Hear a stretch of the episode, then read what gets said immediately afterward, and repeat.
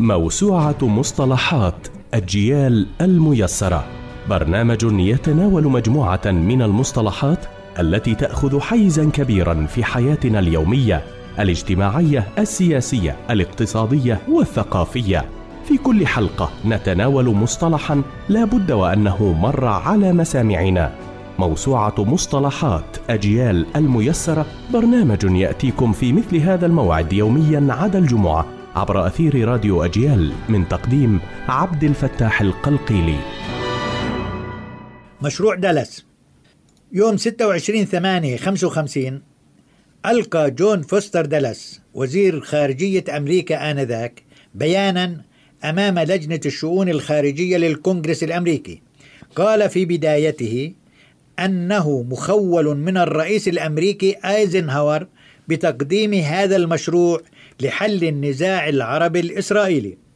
أشار دالاس إلى أن مشكلة العرب وإسرائيل لم تحل بعد وما زالت قائمة رغم الهدنة التي سميت بالدائمة عام 1949 وتتلخص المشكلة العربية الإسرائيلية بثلاث مشاكل رئيسية. وما تبقى من المشاكل هي إما فروع أو نتائج للمشاكل الرئيسية التي تحتاج إلى حل نهائي وهذه المشاكل هي المشكلة الأولى هي مأساة 900 ألف لاجئ فلسطيني كانوا يعيشون في المناطق التي تعتبر الآن جزءا من إسرائيل. وإنهاء هذه المشكلة يقتضي تمكن هؤلاء الناس المنتزعون من جذورهم من استئناف حياة جديدة عن طريق إعادة استقرارهم ويتم ذلك بعودتهم إلى وطنهم إلى الحد الذي يكون ممكنا مع المحافظة على أمن إسرائيل واستقرارها طبعا. ومن يتبقى يتم توطينهم في المناطق العربية. ومن أجل التوطين اقترح دالس استصلاح المزيد من الأراضي في تلك المناطق ودعا إسرائيل إلى دفع تعويضات للاجئين يتم تسديدها بقرض دولي تشارك فيه أمريكا بشكل أساسي كما أن أمريكا تتعهد بمشاريع التنمية المائية المطلوبة.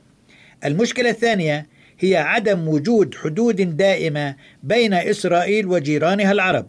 ومن أجل ضمان حدود لا بد من اتفاق على طبيعة هذه الحدود وبما أن الحدود الحالية هي حدود هدنة فلا بد من استبدالها بحدود دائمة متفق عليها وأن أمريكا راغبة بالمساهمة بالجهود بين الطرفين للاتفاق على حدود دائمة.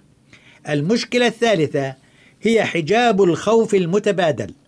العرب يخشون التوسع الإسرائيلي والإسرائيليون يخشون تدابير المقاطعة ضدهم ويخشون الإبادة وإلقائهم في البحر. ولخلق الأمان اقترح تخصيص قوة حاسمة لردع الطرفين وأن أمريكا مستعدة للمساهمة بهذه القوة وللدخول في معاهدات بإشراف الأمم المتحدة تضمن الحدود بين الطرفين كما أنها ترحب بأي دولة تنضم لهذه المعاهدة.